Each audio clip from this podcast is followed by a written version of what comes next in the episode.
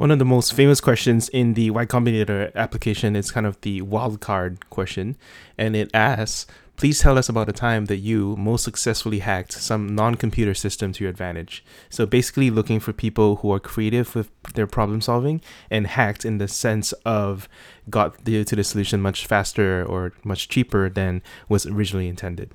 And I think this answer on the Sourcegraph podcast definitely resonated with that. And it happens that Joseph runs a company, Roboflow, that actually did go through Y Combinator. So it's a good story.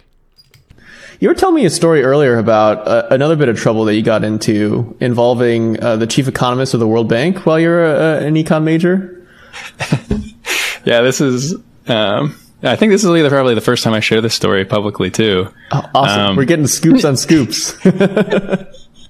Uh, so my first year of of undergraduate, um, the university I went to, George Washington, is in DC, and so they like to uh, kind of flaunt that by attracting prominent professors and uh, people that were in the area.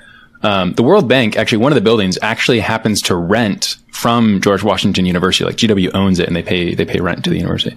Um, and the chief economist of the World Bank at the time, Dr. Kaushik Basu, uh, was asked to teach a game theory class in conjunction with another professor at GW, uh, Dr. James Foster. And the game theory class you know, is meant to make headlines because there's like this kind of fantastical um, exploration of all sorts of like scheming and uh, understanding and things like that. Yeah. And uh, what's funny, actually, I mean, to the point of like the dual personality of like both being a good student, but also like try to kind of finding these crevices, I guess. Dr. Foster's wife also taught at the university, um, Dr. Irene Foster, and mm-hmm she and I were like pretty good friends and like I tutored for her classes and she actually advised some of my like research work. And then here I was in like Dr. James Foster's class and the way the game theory class was structured was there was two grades for the entire uh, semester of, of programming, uh, or I shouldn't say programming in that term of coursework. Mm-hmm. There was the midterm and the final, and uh, at the time of the midterm, we got our grades back, and I realized that the way the midterm was graded, and I actually didn't realize this is how the class was going to be graded in advance, mm-hmm. but the way it was graded was uh, the curve was structured such that the highest score on the midterm was curved to be 100, and then every student was scaled relative to that 100, which you know is actually kind of like a common curve that some some classes will use, and they'll be yeah. um, precise about how big they want the center to be versus like the tails and kurtosis yep. and that sort of thing. Um, but what this uh, exposed to me is that if the highest score in the class is a zero and everyone gets a zero, then everyone gets scaled to a 100. and so in advance of the final, uh, I created this Facebook group and it was called Game the Game Theory Exam. Uh, and I organized a boycott. I said, you know, if no one takes the game theory exam, we all get 100. Yeah. Um, and mind you, I was like this like pesky freshman, and like I wasn't even. I mean, they weren't even like really allowing undergraduate, like young undergraduates into the class. There's like a lot of seniors and juniors, so I was lucky right. to get a seat. Right. And so I uh, stir up this controversy. I draw like I'm like I'm like okay, everyone. To be clear, and I want to be on the record about this. Like, um, I said this to my peers. I was like, you should still study for the exam, um, mm-hmm. Because you know this could go wrong and you know you should you should study. And people were like, well, how are you going to verify no one's going to show up to the exam? I was like, oh, here's what we'll do. We'll yeah. show up to outside the exam room. And there'll be two Nash equilibria, like, you know, the concept that we learned in game theory. Yep, yep. One is, um, you know, we all stand outside and no one enters the classroom and everyone gets zeros and the plan works as as planned. The second yeah. Nash equilibria is one person enters the room and then we all enter the room and we take the exam as planned. And so yeah. my pitch was like, it's a no risk option to play the game. Worst yep. case scenario, you take the exam just as you planned. Pretty good pitch. Pretty good pitch. So, um, but not good enough pitch. So I like put this out there. and you know, I, I, draw like the payoff matrix. I'm like sh- like socializing this around, and yeah, yeah. I learned that there's like international students that weren't on Facebook, and I go like v- individually visit them and like try to like lobby and like it's like I'm whipping votes um, up yeah. to try to get people to do this. Yeah, and um, you know, on the eve of the exam, we get an email from uh, Dr. Foster that's sent to the entirety of the class, but it might as well just said "Dear Joseph," but it was addressed "Dear class." And it's like something along the lines of, you know, it should be known that if someone were orchestrating a broad scale uh, like they didn't say the word boycott, but broad scale disruption to the way the exam is meant to be administered.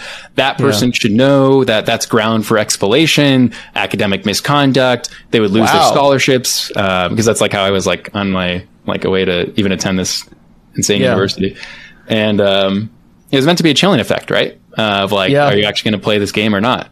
Uh, so everyone just immediately like texts me, emails me, posting the Facebook. People are going nuts. They're like, "What?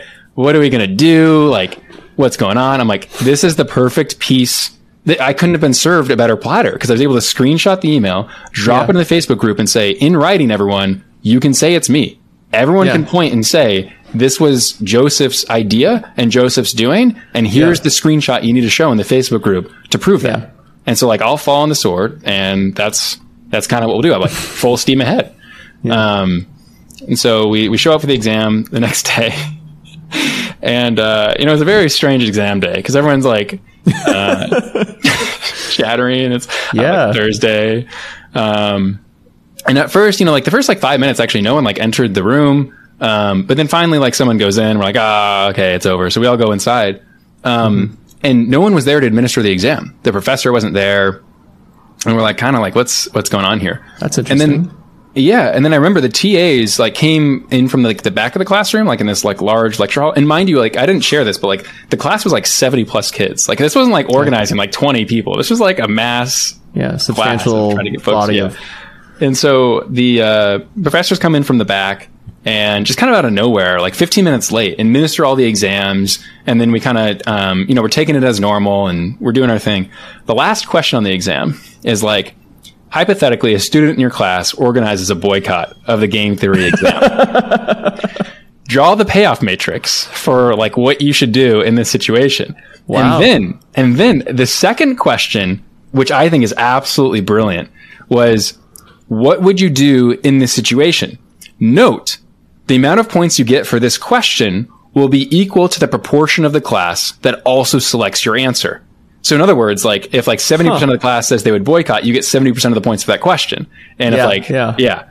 Uh, and so I was like, man, that's, that's next level. Like he really got me. Uh, it's like I write like this long essay, like, oh man, like I had some like extra time. I was like, oh, you really got me. That was awesome. Whatever. Yeah. And then I turn in my exam and then I email Dr. Foster and I just say like, well played.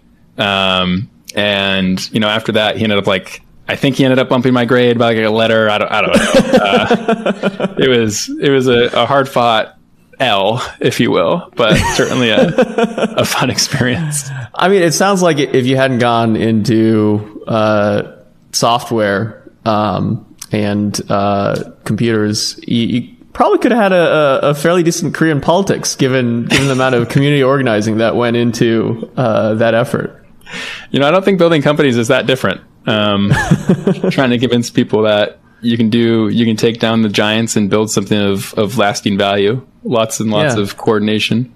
This clip is from the Sourcegraph podcast, which incidentally I was also on, and it's a really good deep dive into the developers and founders of whoever catches Beyang's eye. Beyang is the CTO of Sourcegraph, and I just have a lot of respect for him and respect for the company. So highly recommend checking it out, and maybe check out my episode with them.